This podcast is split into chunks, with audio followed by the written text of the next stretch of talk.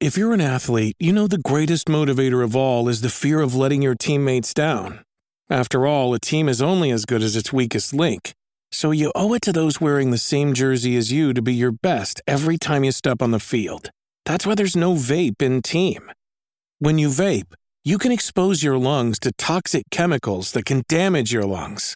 If you're a step behind, the team's a step behind.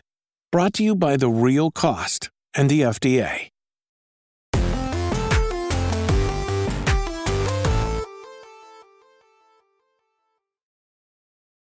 What's up, everybody? Welcome to Kind of Funny Games Daily for Tuesday, March 22nd, 2022. A Widow Wednesday on a Tuesday. I'm one of your hosts, Greg Miller, alongside the rogue one at Gary Whitta. Hello, how are you? Not too bad, Gary. Not too fucking bad, Gary. I'm guessing, I'm guessing Ghostbusters is in the news today. Gary, not only is Ghostbusters in the news today, Greg Miller is in the news today. That's right, ladies and gentlemen. Ghostbusters Spirits Unleashed has been announced. It is a new video game from IllFonic, and I can confirm that myself and Rahul Kohli are stars of it. Yeah, and written by James and Elise Willems. I uh, It's I not about discovered. James and Elise right now. It's about me Isn't and it, Rahul. Let When- us have it- our when- moment. when I don't need it to hear about about Dan Aykroyd. I don't need to hear about Ernie Hudson being in the game as well. It's Rahul Kohli and Greg Miller's time to shine. All right, okay. You can look. You can praise us now. You can How praise. uh, how how big is your part? you know, I'm not at liberty to say. I'm not at liberty to say. We haven't announced uh, the characters we're playing yet in this game. So well, you you know what they say, Greg. There are no small parts, only small actors. Exactly. You know what I mean? And that's the thing to be part of the Ghostbusters legacy, uh, Gary, on this level. Because, of course, everyone knows I was already the Ghostbuster in the Ghostbuster World commercial. And you might say, what's Ghostbusters World? It was this Pokemon knockoff game, lasted all like three months. But let me tell you, it was a great three months while it was around. All right. And I got to be in the commercial for that. And everybody's like, oh man, now you're part of the canon. I'm like, am I? And now I'm in this fucking game. And I'm Is weaseling this- my way up the ladder. game- I'm weaseling my way up the fucking ladder, Gary. Is this game canonical? Um, so the we, this is we're gonna get into it. It's a top story, but I'll start it there for you if you want. Yeah, so Ghostbusters, uh, Spirits Unleashed picks up after the events of Ghostbuster Afterlife. Like I said, they have Ernie Hudson, they have Dan Aykroyd. They've been working close with Ghost Corps, and so they're treating it as canon. But what the What is Ghost what- the what company that manages the Ghostbusters brand? yeah, yeah, it's, Okay. it's it was uh, Ivan Reitman and Jason Reitman out and Gil, uh, Jason Reitman's partner or whatever okay. uh, writing partner. And so uh, it's still them and they're still doing it. But like the idea here is that they get to go make a game in that world. But then, of course, if the movies want to do have nothing to do with it or use stuff from the game, like me, just putting it out there, Jason Reitman, if you're watching, you want to use me. Me, Greg Miller, no big deal. Not Rahul. Rahul doesn't need it. All right, Rahul's got enough acting. We don't. You're slow, You're slowly building up this uh, voice acting resume, Greg. Is this always going to be a sideline for you, or could you imagine one day like you, you're Greg Miller voice actor? Well, here's the thing: is I've already signed the contract for Ghostbuster Spirits, uh, uh, Spirits Unleashed, which is actually a lie, and I haven't signed anything. It's all a handshake agreement. But what you need to know is that I'm not really good at voice acting, so it's surprising I keep getting into things, Gary. You know, because I can do Greg, I can do the Greg voice, I can do Greg a little bit higher pitch when I'm Carl the Crab. Whoa, Wow, shooting star at ten. Wow, like I'm up there. You know what I mean? And then that's it. Like I did, I did. I guess I did. Even when I did uh, Polka Dot Man.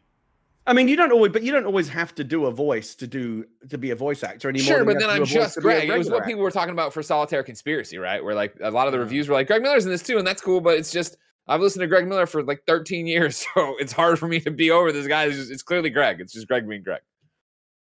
I mean, but can again, you do- Jason I mean, Reitman can- doesn't know that, and so chat be cool. Nobody Can you- tell Jason Reitman. Can I'm, I'm you do voices? Can you disappear into another character so that we wouldn't know it was you unless you told us? Sure. Go on then. Oi, I knew it. I knew it. Did not Fucking- stuff. Yeah. See, that was that Regret- wasn't Gary. Audio that listeners, that was me. That was me. Audio listeners, that wasn't Gary. I said disappear into a character, not disappear up your own asshole.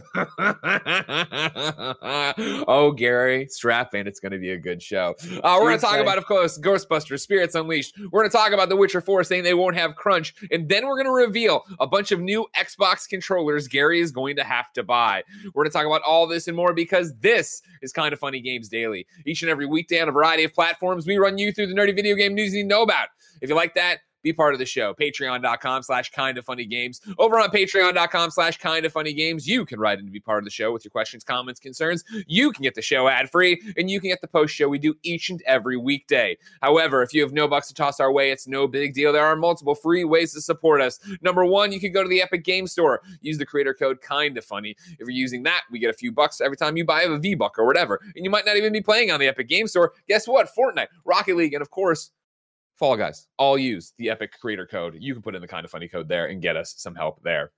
On top of that, you can watch us record this show, Kind of Funny Games Daily Live, on twitch.tv slash kind of funny games, just like I had the chat too large. Alex.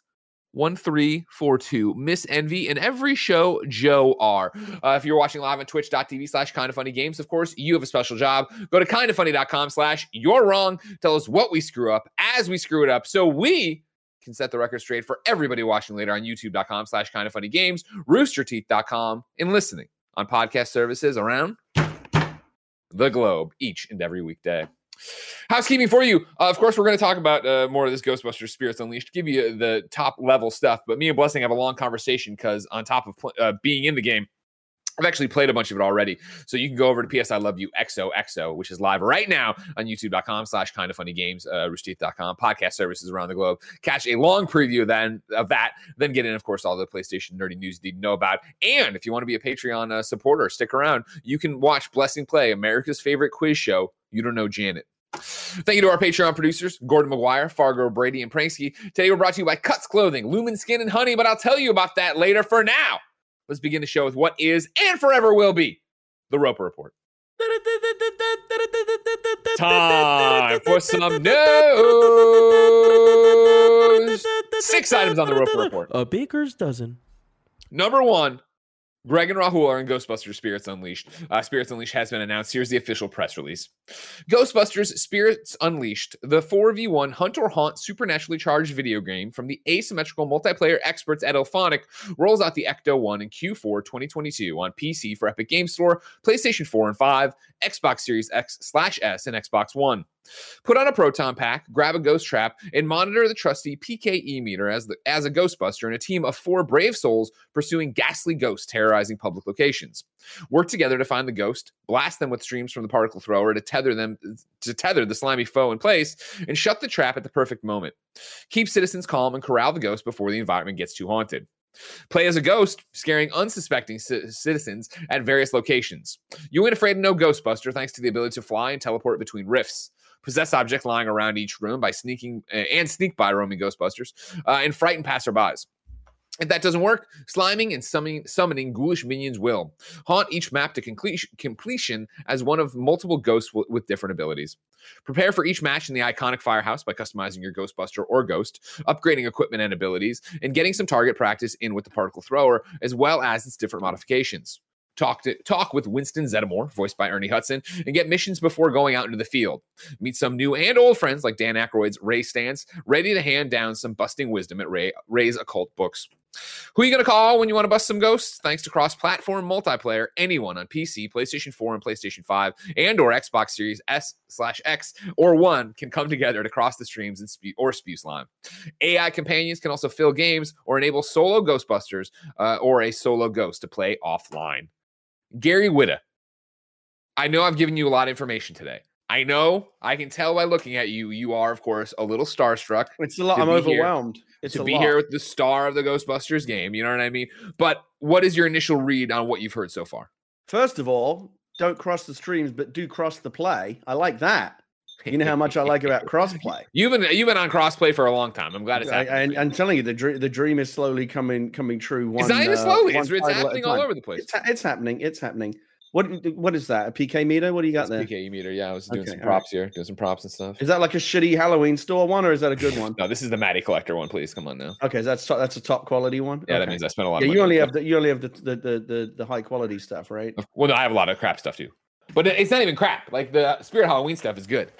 You know what I mean? I got plenty of this That's a stuff. I got- spirit I got Halloween days. trap. Yeah, look how good that looks. Does it do anything? Well, Does yeah, it used, to, it? it? It, used to open up and light up, but I mean, it's a Spirit Halloween trap, so it's kind of crap and it broke pretty quick. But it still Okay. does the it It's does what I though, need just to. a- Just a good if you're just gonna like, hang it off your Hang belt. on my whatever, belt, right? yeah, you know what I mean. Yeah. What else? What else do you need? Um, you know, it's okay. So we'll talk about the, the actual game in a moment, but I think it's it's an interesting. Also, Kevin, do you want to play the trailer? What if you want, you could. Hell, Do it's have an, a it's link an for it? Because I don't see a link here. Uh, no, but if you copy Ghostbusters Spirit Unleashed trailer, you'll I find don't, it. I don't understand. I mean, you know, that sounds like your job. You know. Gary, I'm sorry you have to work under these conditions. You know what I mean? I mean, I'm sorry for myself. No wonder Rahul won't show up. Another star of the Ghostbusters video game here, but whatever. And so, I mean, at least I'm well paid. Oh no, wait, I'm not. he got you, Greg. How many Lewdle users do you have right now? Actually, passed eight million today. You'd only have seven million if it wasn't for us. All right. Is that you think that's what it is? You think No, kind of not at all, but I'm put us, say that put us unless- over the top? I mean, we got a lot of fucking pervs out there, right? If you're a perv in the chat, say perv. All right, that's not what I'm looking for. I know you're out there. You're out there doing the things. They're they're out there. We know we they're, they're all All playing. right, Gary. The trailer's playing. They're showing some stuff. I'm sorry. Back to you. What what, what do you uh, walk let away me, from? Let me, let me have a look at the trailer here while Sure, I'm uh, sure. While I'm looking at it. Yeah. So we'll talk, we talk about the actual game in a in a moment. Mhm. Um, it's an interesting opportunity to just talk about like Ghostbusters games in general and, and kind of the legacy Oh, and, sure. the, and the history of them. I'm old enough to remember I played the original one, the David Crane Activision game on the Commodore 64 in 1984 when the when when the movie came out. And I remember having a great time with it and really really enjoying it and thinking it was a really fun game. And then many years later, I Now hold on real quick. You and I got to jump in right off the thing. here. You understand that that game and David Crane are the reason I'm here today. How like, is that? That that one, of course, also got ported to Master System and it had different stuff on it. It was on it was on every platform. it, it- when Master System's the best version. Uh, but when it, w- I was walking through the toy aisles with mom to go get real Ghost, Ghostbuster toys, there was the Ghostbusters game behind the glass, and I hit the glass and I said, "What's that?" And my mom said, "It's a video game." And I said, "What's that?" And then she explained, and I was like, "I want that." And that was the first video game I ever got. That Wait, was so you first system I ever discovered you discovered Ghostbusters as a video game before you knew it was a movie? No, no, no, no, no, no. I discovered video games through Ghostbusters. I was at Toys R Us to get Ghostbusters Got it. toys, and then I- that, then we went down the video game aisle and I saw the video game. Oh, how time. interesting. Yeah. Okay. Well, it's not like you wouldn't have discovered video games anyway, right? You sooner or later you would have figured Well, it's a it cooler story because I defended discovered. it No, I suppose. I suppose. And now I'm in the Um, Ghostbusters game Spirit Unleashed. No big and- deal. and- Q4 and- 2022, everybody. David Crane, obviously a legendary uh, video game designer from the from the uh, you know the, the the early halcyon days of of, of, of video games. And um, as I was saying, I played the Commodore 64 version. I had it on cassette tape, and I enjoyed it immensely. And I remember th- I only ever had fond memories of it. And then years later, I remember watching. I think it was an episode of the Angry Video Game Nerd where he was playing the NES version that he had when he was a kid.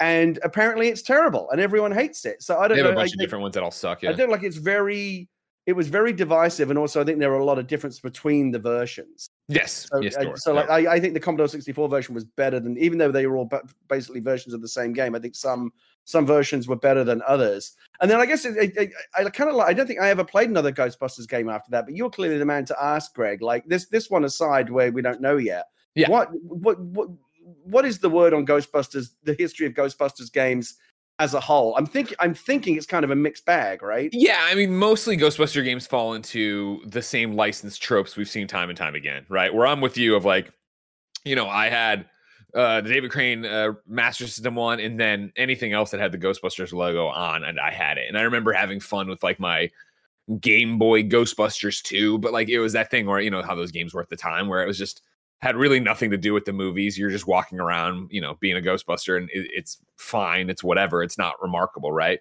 I think Ghostbusters games languished in that space for the longest time until Ghostbusters the video game come around. And like, you know, I mean that was coming around and that that was the whole, you know, story journey of, you know, uh that happening with Atari, Atari going out of business and selling it, Activision dumping it and then finally getting picked or that I, I, I skipped a step there, sorry. Uh where Atari ended up being the final publisher of Ghostbusters the video game after Activision dumped it after they picked it up from a name that I'm, escapes me right now, but one of the video game publisher that went defunct. And of course, that one was great. And it was a game at the time that was, for all intents and purposes, the third movie. And it felt like that's what we were going to get. That was all we were going to get, right? And that is the final time you see all the Ghostbusters together, the original 84 Ghostbusters, right? Because it was before Harold Ramis's passing. It was him and Dan Aykroyd working on it. Uh, it was them working with Terminal Reality, the developer, and, you know, really being uh, part and parcel hand in hand with that game uh, to make it feel like uh, the movie. And they got Bill Murray back, and they did all these different things for it, and it was it was great for the time. Uh, they just put out the remastered version of it, and I think you know maybe now, obviously, with a few more video game years under our belt, and then also the fact that the movie's out, and then I feel like you know the the the game struggled in a way. I think to in the same thing we see so many movies, these requels struggle right now, where it's like cool we want this to feel like the movies you love but we want it to be new. So it was finding reasons for you to go back back to the sedgwick hotel to fight the stay puft marshmallow man again. It was tied into uh you know uh, gozer again and the whole thing there with like uh, uh uh what was going on with Ivo shandor which of course is really what afterlife becomes about as well too. But it was a good game. It was fun and it, it, it you know I, I talk about it on ps i love you where obviously i'm so sorry to everyone who watches this. I know that it must suck for you to live in a world where all my dreams come true. And I don't know if that happens for you enough, ladies and gentlemen, but for me, it happens all the time where I got what I wanted out of a Ghostbusters video game, right? I got a HD, you're a Ghostbuster, you're wearing the pack, you're using the equipment, you're you're living, you know, your shoulder yeah, to shoulder. All, and, they, and all the actors, right? All the voices. You're shoulder to shoulder with the actual Ghostbusters, right? Harold Ramis's last performance is Egon.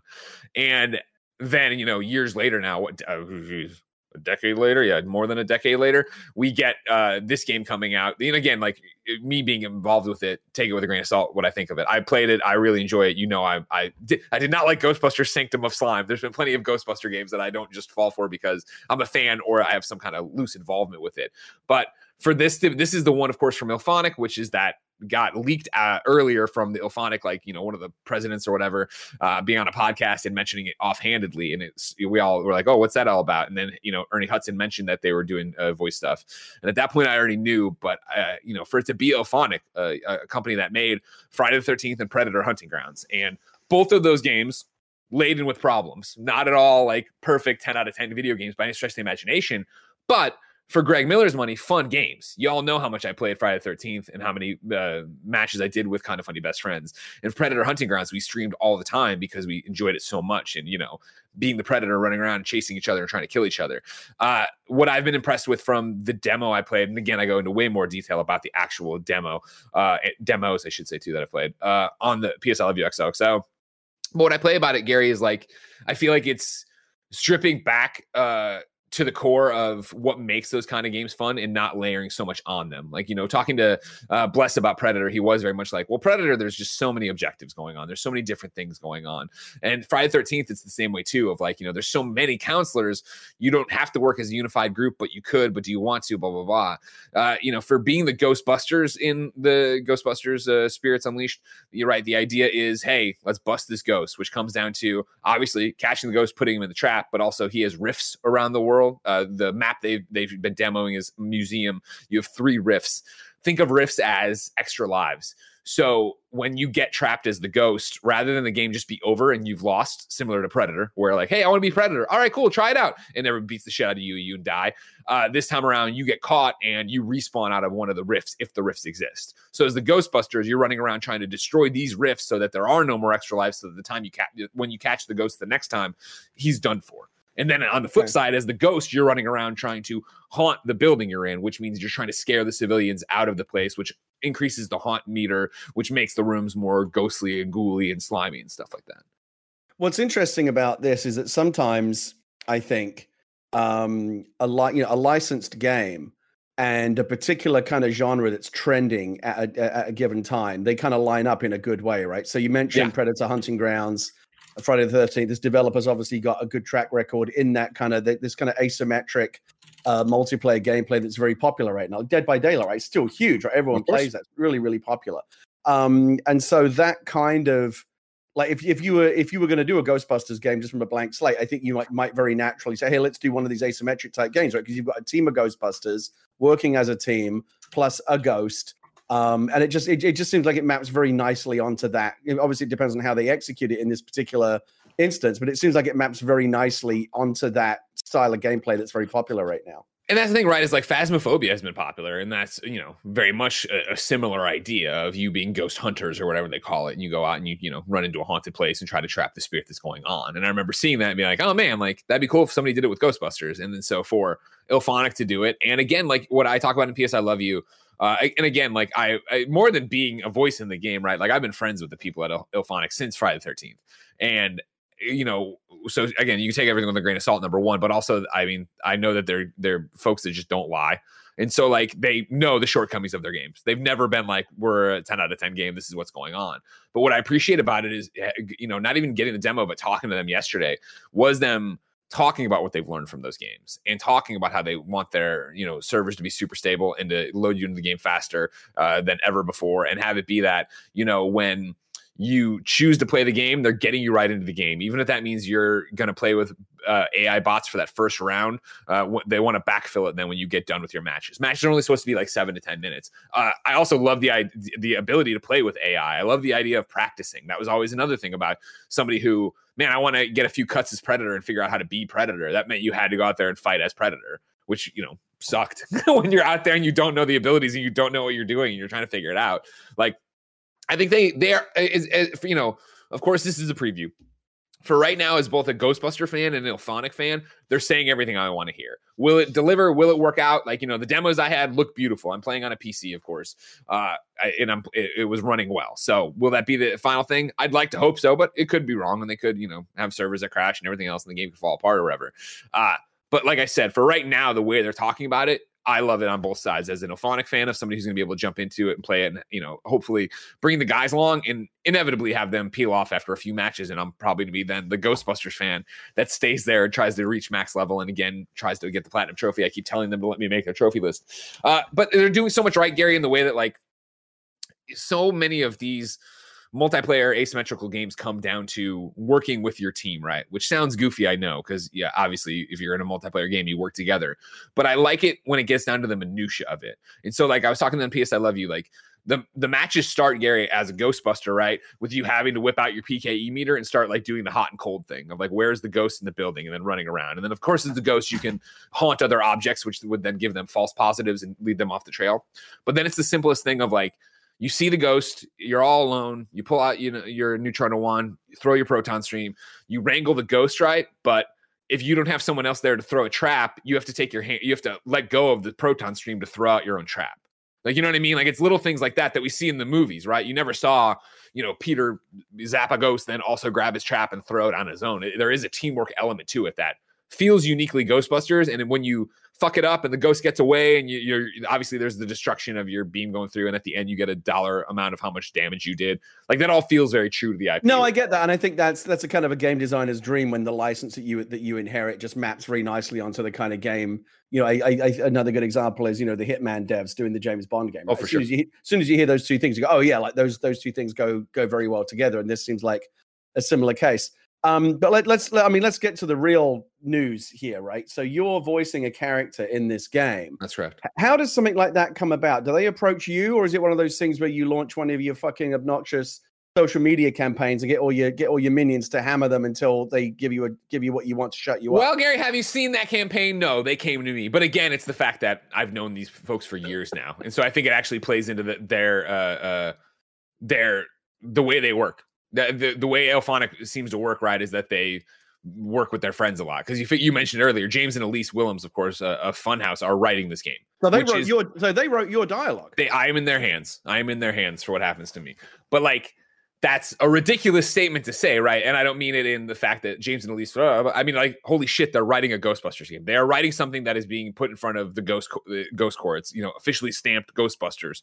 Like that's ridiculous. And you figure in Predator Hunting Grounds, right? Elise was a voice there, and so was Bruce. And like they, you know, they do that thing I think where they bring in their friends a bit to work on their projects because that's how IllFonic's always been. They are a small team that works with people they know and works with people that uh I don't know they like I guess and for some reason they like me and so you know they've liked me through me me shitting on and loving Friday the Thirteenth me shitting on and loving uh, Predator and now we are to Ghostbusters and I think I I'm sure I you know it strikes me very much Gary like you with the Joker story, where you are my friend and you know how much DC Comics means to me. So when you got approached to write a Ghostbuster story, you were very much like, Joker of course, story. I'd, lo- I'd, lo- sorry, what? I'm sorry, Joker, Joker story. story. Sorry. When you got approached to write the Joker story, right? You were very much like, yeah, I'd love to do this. Can I also bring my friend? And they were like, all right, sure, why not? Because you knew it would mean a lot to me. And so I think it's a similar thing here where you know, Predator, I would have gladly given him a voiceover and done stuff like that. And, you know, oh man, I'm right, putting mud on me, right? But like, Predator's Predator, it doesn't mean anything to me, and I'm not trying to be a you know voice actor or anything like that. So for then to be they get the property of Ghostbusters, right? I feel like my like my Twitter feed today, like 6 a.m. It's embargo. I put out uh, "P.S. I Love You" XOXO as the Ghostbusters preview, but of course it's the internet where wherever you see it as the first thing you saw it on. My Twitter feed is blown up and blowing up to this point right now of people seeing it on other publications. You know what I mean? They see the trailer on geekdom or comicbook.com or whatever, and they immediately are tagging me. You know, Nibel put up his tweet about it, and so did Wario64. And I there were so many just at game over Greggy, at game over Greggy. Like, this is my shit, right? Ghostbusters is so so definitively me. This is my definitive franchise. So I think like it kind of just made sense that they're going to do this thing. Like, all right, well, we like Greg too, so why not put him in there? So there, so there, but, but all these people are tagging you like, "Hey, Greg, there's a new Ghostbusters game," and you're like, "Yeah, I'm fucking in it. I already know. Thanks." Yeah, I know. The fucking press release doesn't mention me; just mentions fucking Dan Aykroyd, whatever. You know what I mean? Doesn't even mention the Willems. We'll get to that eventually. They'll all be there. But yeah, it's you know, it's another one of you know, we're all internet friends and we're all making cool shit together out there. So it's cool to go out. Yeah, it's great. When's the game coming out? Uh, Q4 2022. Okay, so, So 2023 then. No, no. Well, I mean, who knows? Knock on wood. I want to play it as soon as possible. So I hope it doesn't go to 2023. And of course, when it comes here, I'll still tell you if it's good or bad. we'll go from there. But yeah, All right, I'm for looking us, forward to it. Yeah, I mean, I, I I really like these um these asymmetric um games. I think it's a really cool genre, and there's I think there's a lot more to be explored in that space. And like I said, it's it's a really good marriage of of genre and and license. I think. 100%. Yeah. So I'm excited for it. And again, I think that IllFonic has their head screwed on straight about it. They know they can't fuck it up. They know it needs to sing at launch. Will they? I mean, that's obviously easier said than done. We'll see what actually happens. But I'm excited to see them rise to the occasion because I think they will. And I think it's going to be great. But we will wait and see. I can't confirm. I'm looking at the Twitch chat right now. I see uh, somebody in here talking that I tagged to play together. I can't confirm at launch. I will be streaming this with Nerd a Day Pod, the Nerd a Day podcast. Everybody, don't worry. They were the first that asked me on Twitter. Uh, I will be doing it, and I also will probably be streaming about 19 hours of it as I try to platinum it on day one. But we'll see. I digress. Number two on the Roper Report. Uh, there's not going to be any crunch on The Witcher 4 or whatever the hell we're calling the next Witcher. Uh, this is Haley Williams over at GameSpot. A new title in CD Projekt Red's massively successful Witcher series was announced this week, with the untitled game currently in development and switching to a new engine in response to a tweet referring to mandatory crunch. I'm sorry, that bring those sentences together. So let's try this again. With an untitled game currently in development and switching to a new engine. Period. In response to a tweet referring to mandatory crunch practices on both Cyberpunk 2077 and Witcher 3, the new game's director uh, has said things will be different this time. In a tweet, CD Projekt Red developer Jason Slama announced that he will be working on the next Witcher game in the role of game director. After contributing to both Witcher 3 and the studio's standalone Gwent title as a programmer, Slama has served as a game director on Gwent since late 2018 and will now be taking on the role of the studio's next big uh, AAA adventure. Now I'm taking on that role for the studio's next big AAA adventure. With Slama's tweet, uh, and likely the early announcement of the new game, mostly serving as a recruitment tool, the developer later responded to a tweet that brought up the studio's poor track record with Crunch in the past. Slama responded, quote, never on my watch, promising better conditions for those hired to work on the new title. It's unsurprising that CD Projekt Red may be seeking to mend a reputation damaged by reports of mandatory crunch on Cyberpunk 2077, especially after the company initially promised it wouldn't require its employees to crunch on the expansive open world title. Since the reports of crunch on Cyberpunk 2077, CD Projekt Red has put some work into changing its workplace culture, with a 2021 strategy update saying the studio was, quote, working hard to minimize stress, prevent burnout, and give our employees everything everything all they need to focus on the work with a fully positive mindset. Eddie adds uh, on the Witcher front. Oh, Eddie adds on the Witcher front. Uh, CD Projekt. Oh, I see what I'm doing here. God damn it. It's like a banana, but I bananaed myself. Uh, that's what we're saying there. Just to close the loop on more Witcher stuff that's happened overnight. Eddie from GameSpot adds uh, CD Projekt Red has announced a wide ranging technology partnership with Epic Games to use Unreal 5 for The Witcher 4, but that doesn't mean the Polish studio will abandon its own Red Engine anytime soon. The Red Engine, which is CD Projekt Red's proprietary game development software, will continue to be used to develop Cyberpunk 2077's upcoming expansion, the studio said in a news release. CD Projekt Red has used this engine since 2011's The Witcher 2 Assassins of Kings. So if you're a dork about engines, there you go. Cyberpunk going to keep stick on its own thing while this one, uh, Witcher 4, or whatever we're calling it, moves to un- Unreal Engine 5. But enough about that. Gary, what's your read on this uh, conversation between uh, the new director, the, the world, and Crunch? Yeah, I got a number of thoughts on it. I mean, first of all, I think you know it's it's very exciting news for Witcher fans, right? I mean, we all I think we all kind of knew that a new Witcher game would be coming They had at some point, of effect, yeah. whether it's Witcher Four or or something else. Like clearly, the there's there's a huge appetite out there and for more Witcher, and you're just leaving money on the table if you don't make another Witcher game, which is huge right now. It's huge on Netflix, multiple TV shows. People still you know really love Witcher Three, and Is there uh, multiple TV shows now?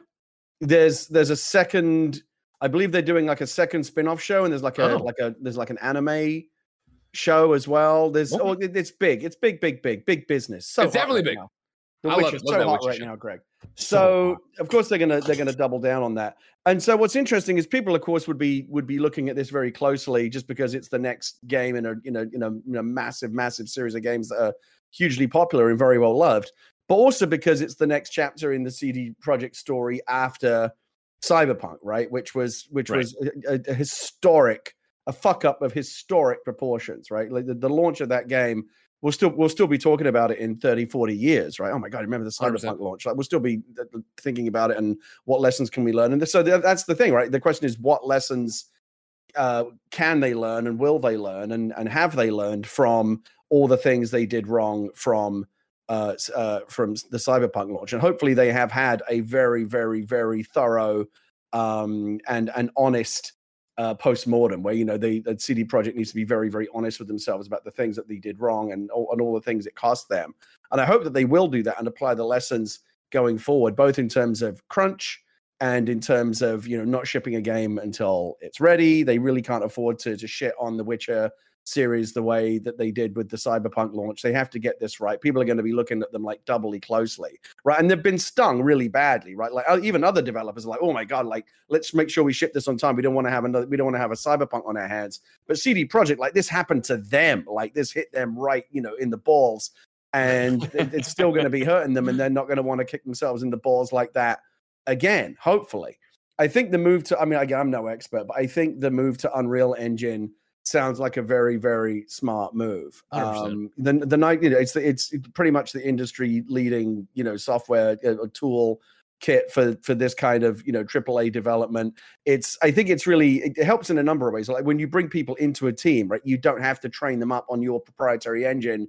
Any any developer worth their salt's going to know the unreal engine already right? Because everyone you know, it's so widely used you, you you should really have that skill set so it's it's obviously very very very well supported by epic. It can do all kinds of amazing things. That ue5 stuff that we saw in matrix awakens incredible. So it makes a lot of sense. I think this whole this whole business of developers kind of using their own proprietary engines um pro- which is predominantly i think just a you know, a, a way to save money because you know it's expensive to license unreal engine 5 and use it in your development. Very expensive. And so i don't i, I understand why for example uh, as a cost saving exercise ea were like oh it's everything's frostbite now we're going to do everything on frostbite because we have the we own this tool we can just deploy it across all of our uh, development. Well, that ended up being a massive fucking mistake, right? And it ended up being, being like suboptimal for a lot of the games they tried to apply it to. And you know, now they've started to move away from that. Oh, you know, we're not doing the you know Frostbite is our is our tool for everything we develop anymore because they realized while it might be cheaper, it was also a terrible idea.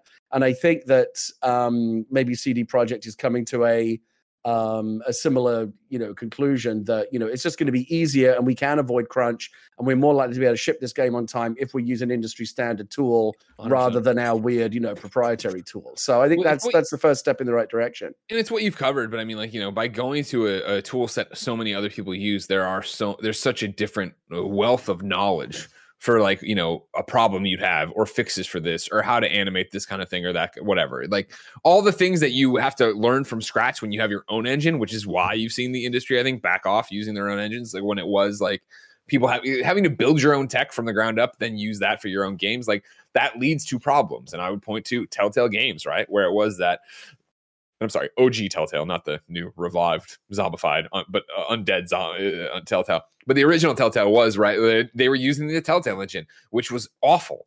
And when all of a sudden Walking Dead hit and Telltale got big and they started making more games, they were running into so many hurdles of, and I forget what the ridiculous one, but it was something like, you know, to, they put in, they wanted to roll an apple on a table, but like this, since there's no physics in their engine, they had to like shift the entire world Yeah, and trick mean, the camera. It was like the- all these the- weird things. The, the Telltale example is a good one, not just in terms of the engine, but yeah, certainly yeah, after Walking Dead, they became so big that um the you know the scale of the game development and the ambition level for the games like when you're looking at when you're going from like sam and max and the strong bad game to suddenly walking dead and gaming game of thrones and batman and minecraft and these other like major licenses and there's a much bigger uh, expectation that it started to outpace what their creaky you know very old uh, proprietary tool could do. But just like from my perspective, I remember they had a separate tool, their store, their story tool. When I worked on The Walking Dead, the first draft of the episode that I wrote was just written, you know, in a standard word processor. Yeah. But then when it had to be applied to the game, I had to rewrite all of it into their proprietary tool. And it took me a while just to learn how to use their tool. So For that's sure. an, a, a good, a- you know, that to me is a good example of how, yeah, you come, let's say that you hire, anytime you take on a new project, right? You're going to do, we're going to make the next Witcher game. You probably have to hire a bunch of people.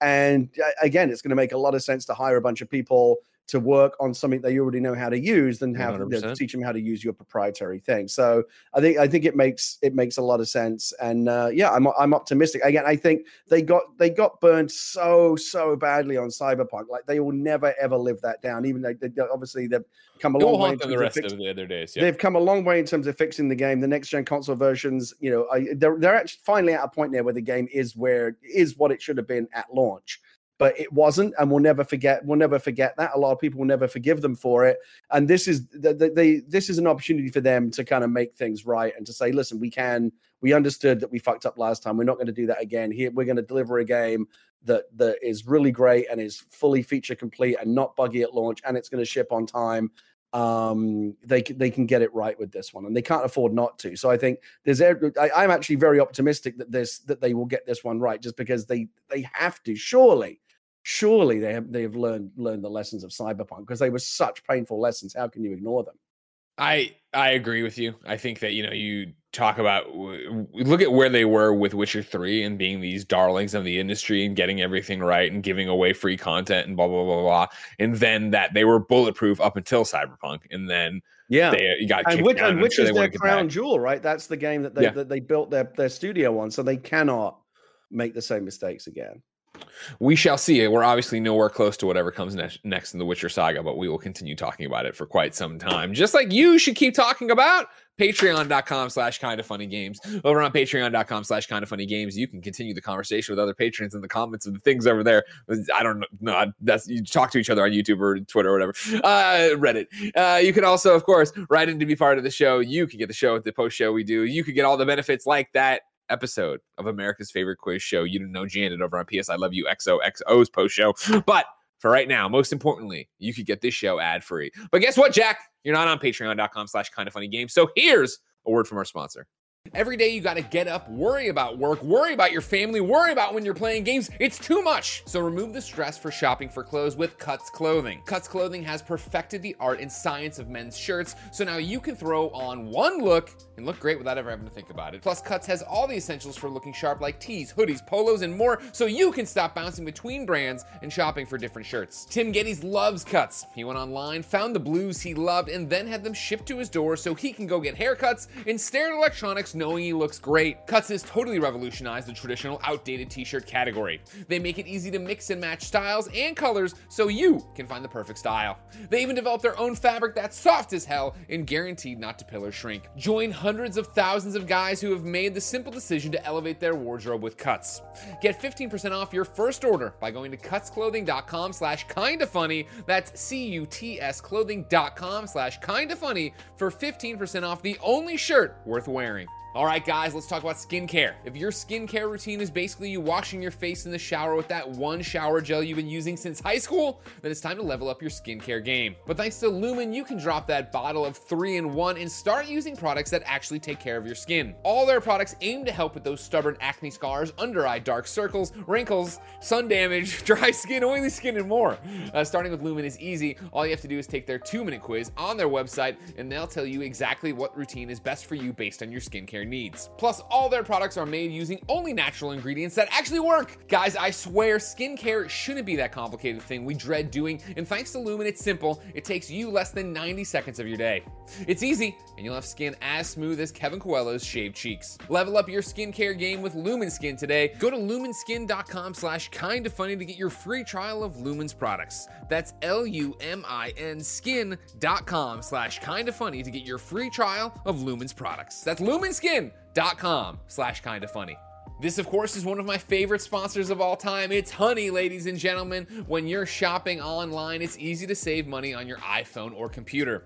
Honey is the free shopping tool that scours the internet for promo codes and applies the best one it finds to your cart. Imagine you're shopping on one of your favorite sites. When you check out, the Honey button appears, and all you have to do is click Apply Coupons. Wait a few seconds as Honey searches for coupons it can find for that site. And if Honey finds a working coupon, you'll watch your prices drop. Here's, ladies and gentlemen, where I go and I boop, I hit pause on the ad because I use Honey all the time. This is my Google Chrome, and right there is the Honey button. You install it there, you can use it on your iPhone too, but it's great. It saves you money, and then if you're logged into, it accrues Honey coins that you can then spend on gift cards and stuff all the time. But then yes, just yesterday I was buying some Mizzou stuff off the internet. Guess what? There it is. I don't even think about it. Honey just pops up, little dancing coin. He's like, "You want me to save you some money?" And I'm like, "Yes, you do." If you don't already have Honey, you could be straight up missing out. And by getting it, you'll be doing yourself a solid and supporting this show.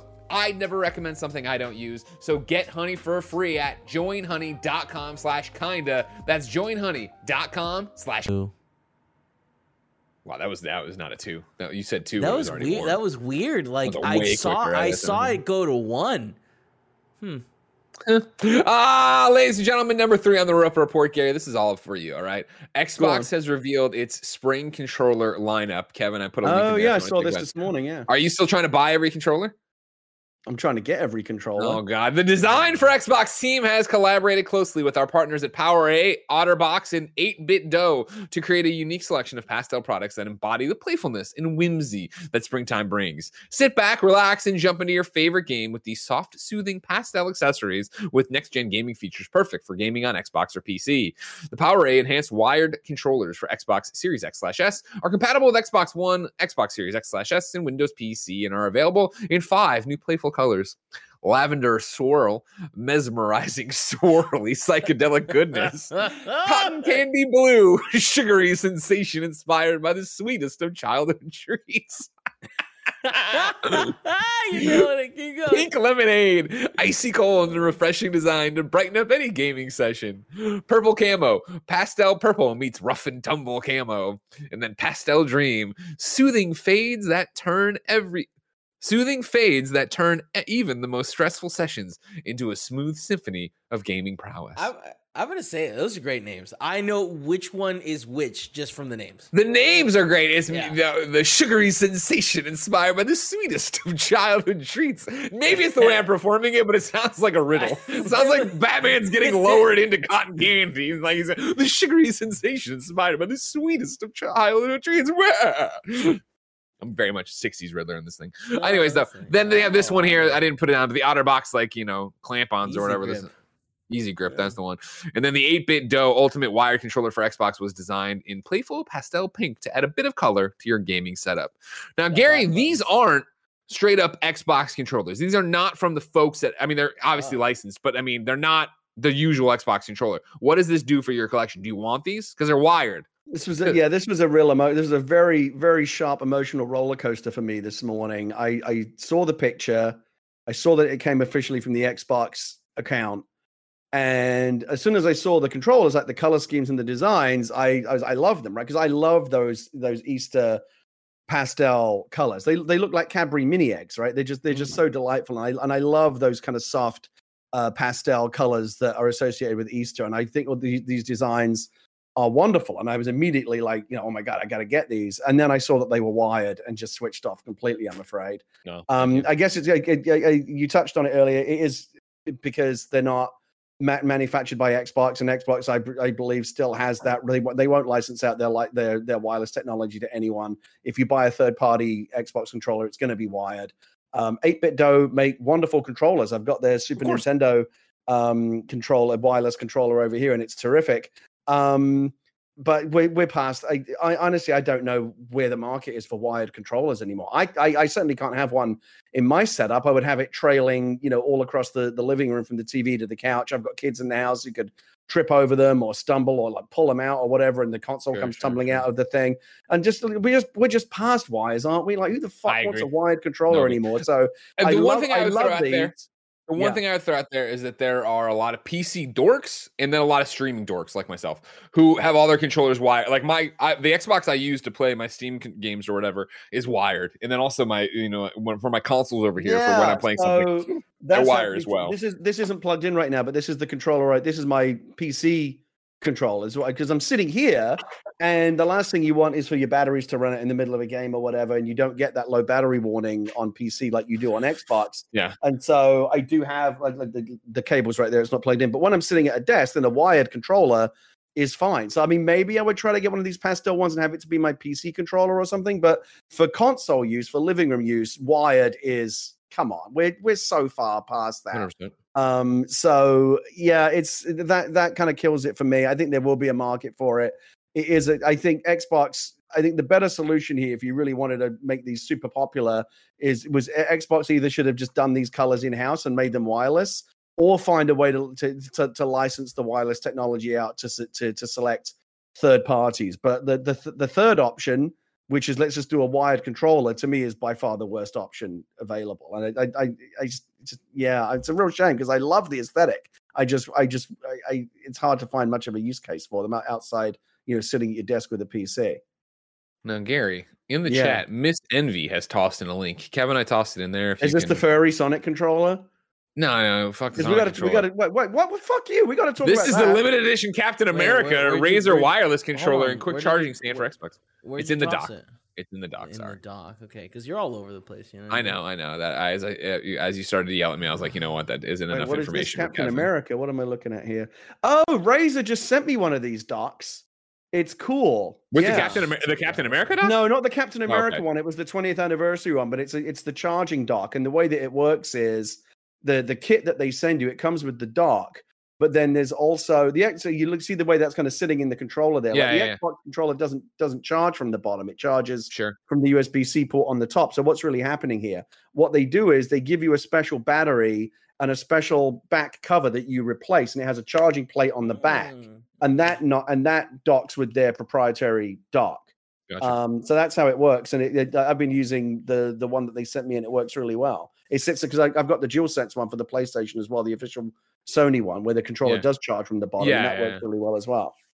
That's This This cool. is this is a Right bit it's a bit garish. Do you I mean do you like that? It's a bit garish, isn't it?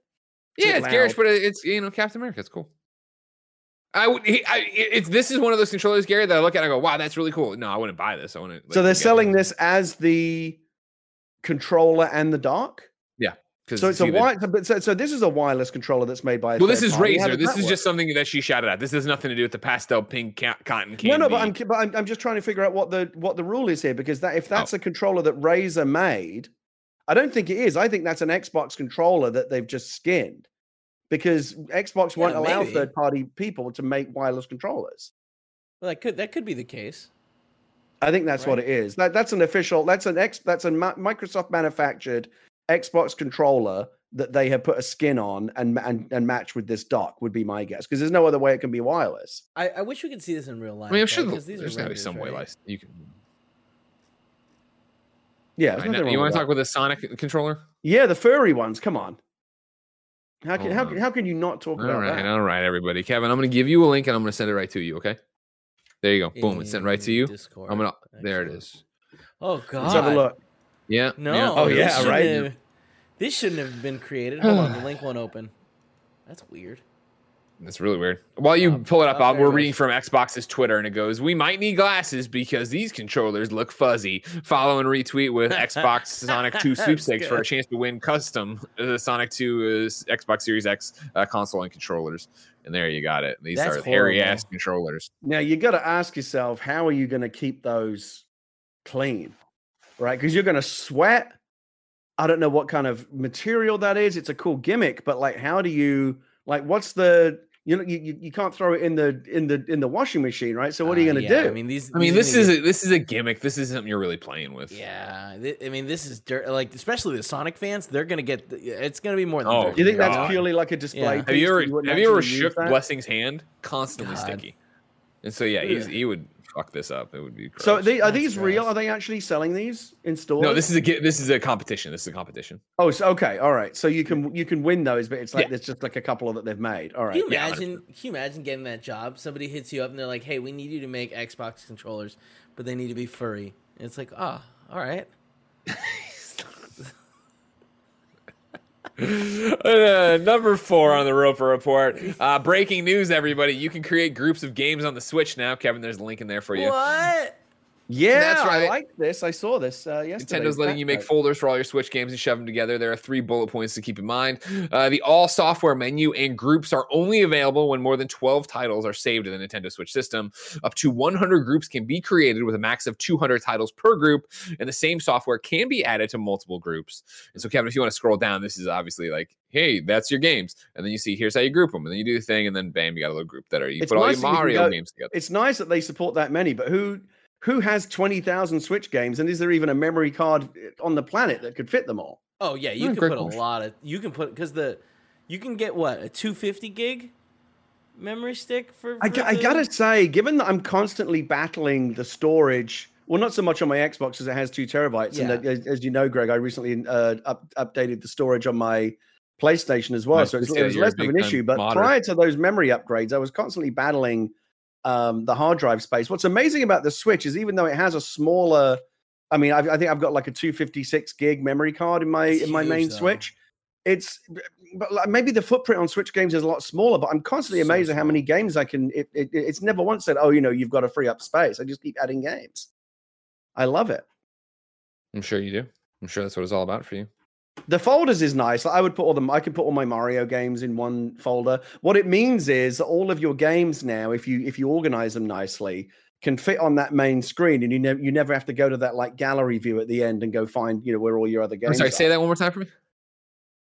I can't remember exactly what I just said, but it's nice that you can organize your games in folders, so like you can put all your Mario games or whatever, or you or your racing games Right. in one. You you don't have to go all the way to the end to that gallery view where you can see all of the games that you've installed. we got off track there. I didn't expect you to, you know, for us to get a little wiggly there. I was waiting for you to make this point. We'll go to Sam Byford over at The Verge, who writes Nintendo finally adds folders to the Switch.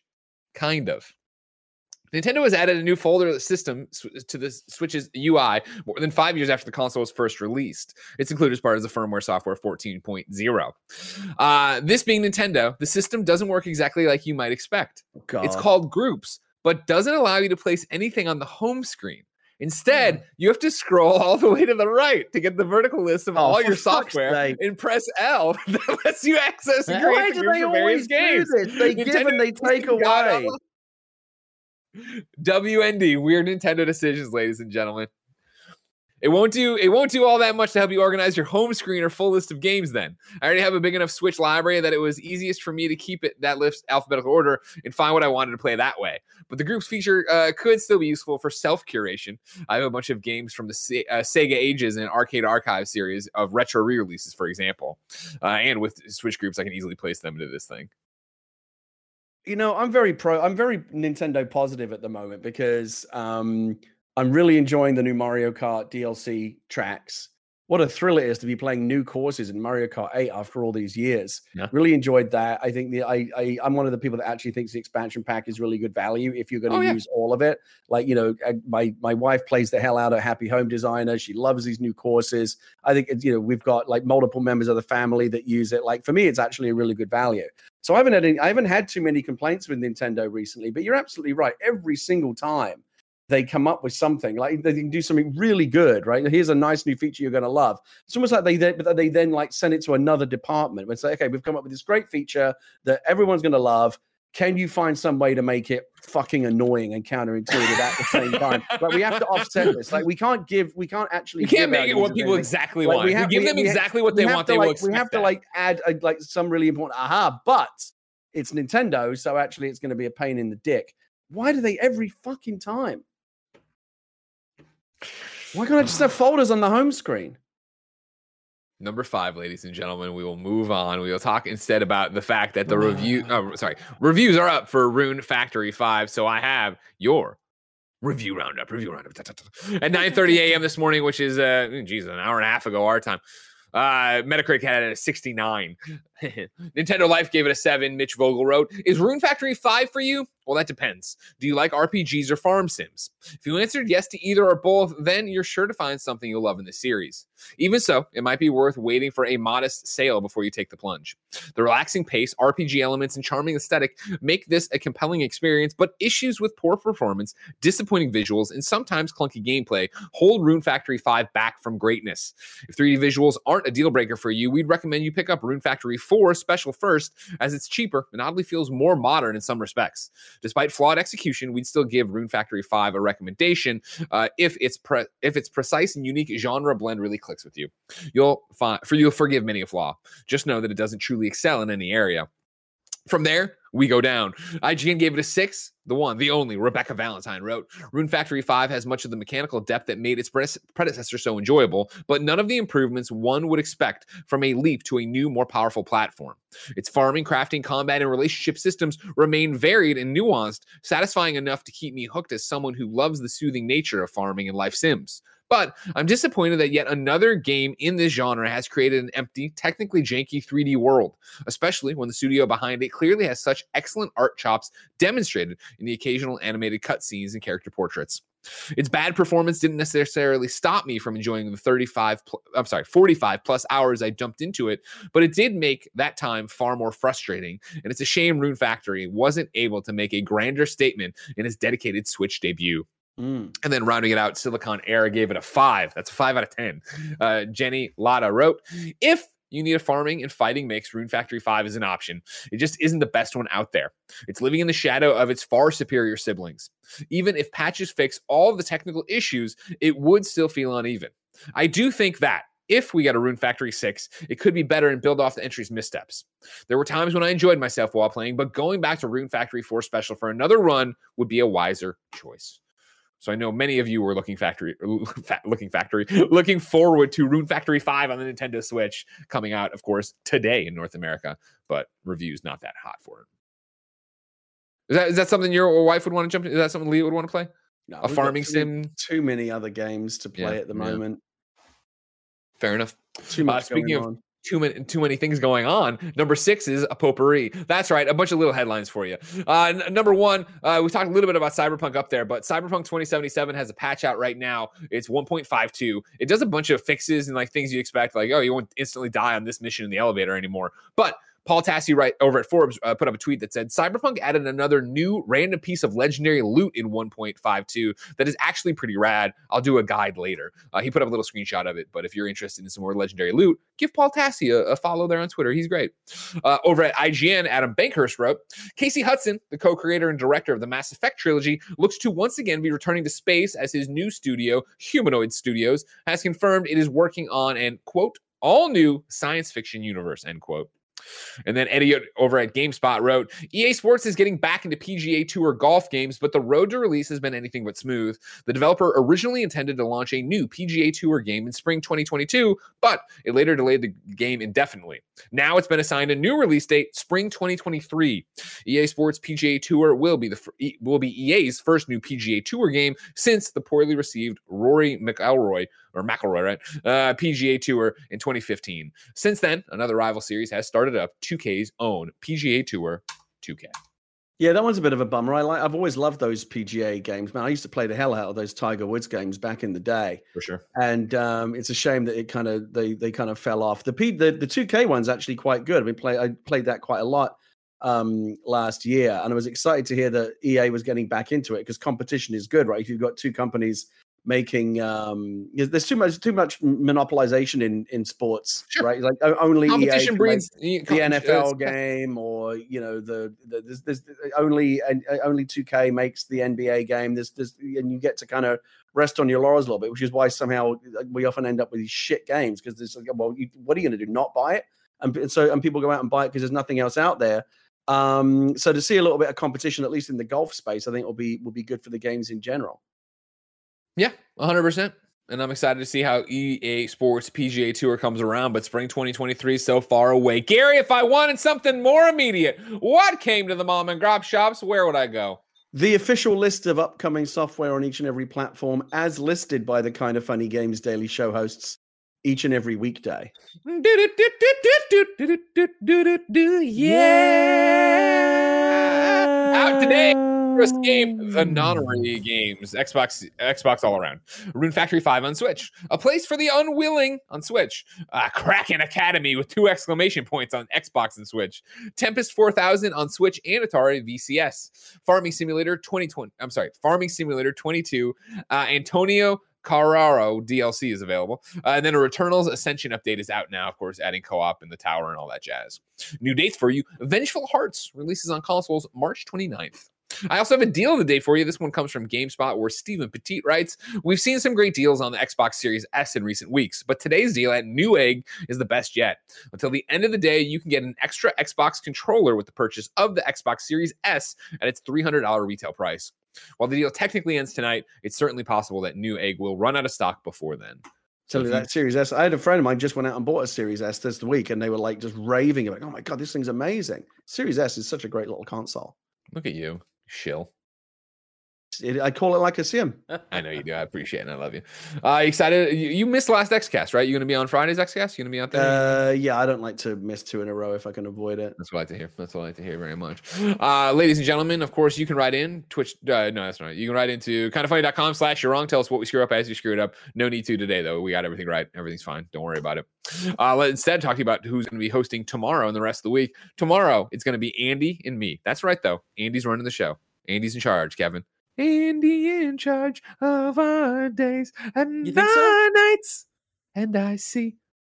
Yeah, I think so. Does he does he know? 'Cause feel Yeah. like I said it in that meeting. He didn't really react to it. Yeah, People I feel need like to we tweet should at bring it him at him, the Andy yeah. Cortez. Ooh, I don't. I, oof, oof, I don't know if he'd like that. It's gonna be a tough one. This is gonna be a tough one because, uh, yeah, if he tweets at him though, like, he, who knows if it's serious or not? You When he's streaming tonight, tell him. Thursday, it's going to be me and Tim. Friday, it's going to be me and. Blessing, and that will be another week of kind of funny games daily in the books. If you want to hang out with us some more, get you. Oh, sorry, was it Kevin? this is gonna end poorly. We're gonna get No, it's- tomorrow. No one's gonna have stories put together. Kevin, it'll Barrett's be okay. No, Barrett, don't cry. no, Barrett, Uh, it's too early. Gary and I are going to go to patreon.com slash kind of funny games and we are going to record the post show, which of course is one of the benefits of you being a Patreon producer uh, and supporter. Uh, if you want to keep watching here on twitch.tv slash kind of funny games, uh, they are going to be playing some Zelda the Breath of the Wild here. They're going to play some Zelda the Breath of the Wild after this. Mhm. Uh, that'll be up later on youtube.com slash kinda funny plays, our Mm. newest YouTube channel. Please go like, subscribe, share, click the bell, and all that jazz. But until next time, remember this has been kind of funny games daily each and every weekday. We run you through the nerdy video game news you know about. If you like that, patreon.com slash kind of funny games where you get more content than you can shake a Kevin at. If you don't want to do that though, Patreon or no, youtube.com slash just keep going to Patreon. YouTube.com it's like an endless cycle as you keep going. YouTube.com slash kind of funny games, roosterteeth.com, podcast services around the globe. Of course, please support us uh, by using the Epic creator code kind of funny wherever you're getting your Epic related gaming goods or whatever the hell it is. And of course, until next time, no, it's been our pleasure to serve you.